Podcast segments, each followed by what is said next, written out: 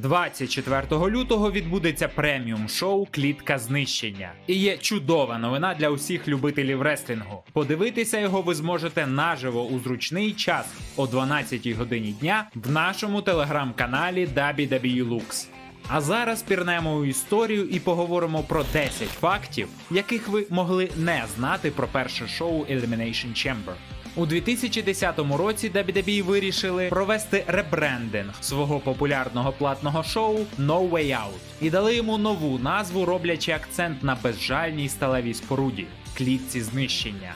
Протягом останнього десятиліття клітка знищення стала щорічною подією у календарі WWE і для більшості фанатів є довгоочікуваним доповненням дороги до Реслманії.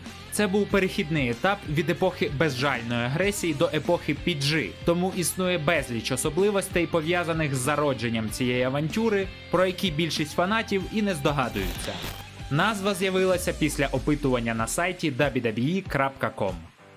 Наприкінці 2009 року WWE провели опитування на своєму сайті, щоб з'ясувати, як на думку глядачів слід змінити назву платного шоу No Way Out. Попри те, що більшість фанатів вже втомилися від заголовків преміальних шоу на честь особливих умов матчів, таких як пекельна клітка чи столи, драбини та стільці, назва клітка знищення перемогла. Серед інших варіантів найменування фігурували важкий метал, бойова клітка, клітка конфліктів і, власне, стара назва No Way Out.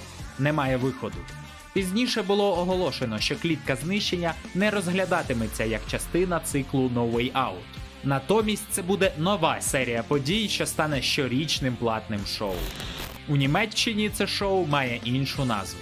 Пейпрев'ю клітка знищення 2010 року у Німеччині все ще виходило під афішою No Way Out через побоювання, що новий неймінг нагадає про газові камери, які використовувалися в таборах знищення під час Другої світової війни. Проте у 2012 році компанія зіткнулась вже з новою проблемою, адже у календарі платних шоу з'явилося нове, вже не пов'язане зі сталевою спорудою pay-per-view No Way Out. Тому це ім'я не могло використовуватися для клітки знищення серед німецьких глядачів. Виходячи з цієї ситуації, було прийнято рішення використовувати нову назву No Escape – кінець чемпіонського правління кельтського воїна. Шеймус є одним з найкращих ірландських реслерів не тільки у WWE, а також є опорою компанії вже понад 10 років, здобувши майже усі нагороди, яких можна було досягти, за винятком кількох чемпіонських поясів. На початку своєї кар'єри він одразу ж потрапив до головної події, де переміг Джона Сіну в бою за титул чемпіона WWE. Перемога великого білого шокувала абсолютно кожного фаната реслінгу. Проте вже на Elimination Chamber 2010 року, після 69 днів чемпіонського правління, Шеймус зазнав поразки та втратив своє золото всередині одноіменного поєдинку у металевій конструкції. Ребрендинг пішов на користь. На диво, клітка знищення 2010 року дійсно показала кращі результати з погляду продажів pay-per-view порівняно з торішньою подією під вивіскою Немає виходу. На той час компанія перебувала посеред кризи та кількість покупок платних шоу падала. Тож, враховуючи, що це була нова подія, доволі дивовижно бачити, як вона виявилася більш прибутковою, ніж минулорічна, зважаючи на довготривалу історію No Way Out і враховуючи, що змін зазнала лише назва. Так, Elimination Chamber 2010 року зібрала 285 тисяч покупок у порівнянні з 272 тисячами, які були на No Way Out 2009 року. Хоча приріст у 15 тисяч глядачів не був великим, Вінс Макмехон залишився задоволений. Перший і єдиний раз. Поки що. Досить цікаво, що WWE досі не поверталися на місце проведення першого в історії платного шоу Elimination Chamber з моменту заснування. Scott Trade Center, тепер відомий як Enterprise Center, був місцем проведення першого пейпрев'ю клітка знищень. Хоча компанія проводила й інші шоу на цій арені, такі як Королівська битва 2012, Екстремальні правила 2013, Гривня в банці 2017, але зі своєю фірмовою кліткою WWE сюди більше не повернулася Libertades. Дивна річ, оскільки Сент-Луіс, Міссурі є одним з найбільш традиційних міст для проведення шоу в історії реслінгу. Але спишемо це на збіг обставин, оскільки WWE доволі часто відвідує вище згадане місто. 17 тисяч глядачів. Миколо, ти це чуєш? Хоча це була далеко не найбільша подія в історії, клітка знищення 2010 року зібрала повну арену фанатів під час свого дебютного шоу.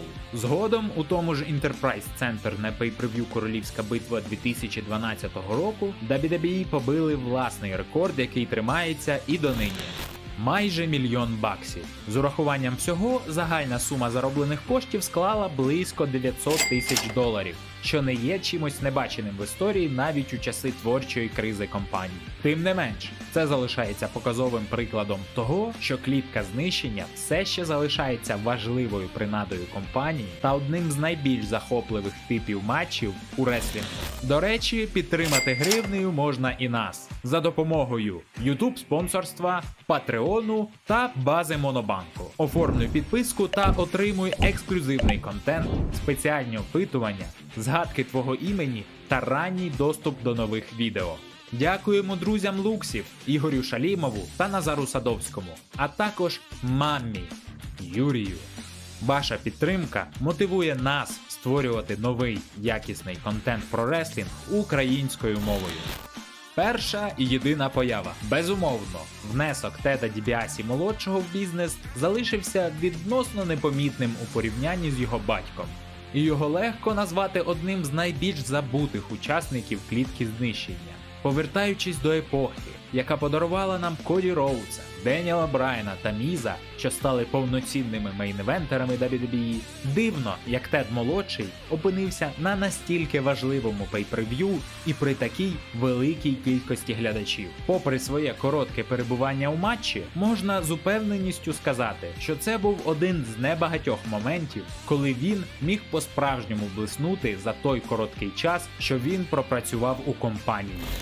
Феном згорів на роботі. Більшість фанатів WWE і самого Андертейкера знають про інцидент, коли мертвяк був підпалений піротехнікою під час виходу до рингу. Та багато глядачів не знають, що це сталося саме на першому в історії платному шоу Клітка знищення. Дехто міг розцінити це як поганий знак долі. Однак сам Трунар зазначив, що помилка сталася внаслідок недбалості людини, яка керувала вогнем. Заслуговує на повагу і той факт, що Тейкер продовжив матч попри значні опіки, обливаючись пляшками з холодною водою, поки тривав поєдинок. Остання поява фенома. Говорячи про Андертейкера у клітці знищення, варто зазначити, що це був останній раз, коли мрець проводив бій всередині безжалісної конструкції. Загалом він провів лише три подібних поєдинки. Зважаючи на те, що у наступні роки ця клітка стане важливим атрибутом компанії, дивно, що це була його остання поява у матчі за такими правилами.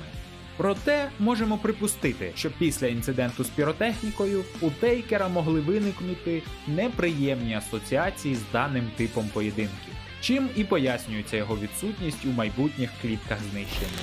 А на цьому все. Нагадуємо, що цьогорічне преміальне шоу Клітка знищення ви можете подивитися разом з нами у прямому етері 24 лютого о 12 годині дня у нашому телеграм-каналі WWE Не забудьте поставити лайк, підписатися, а також підтримуйте Збройні Сили України.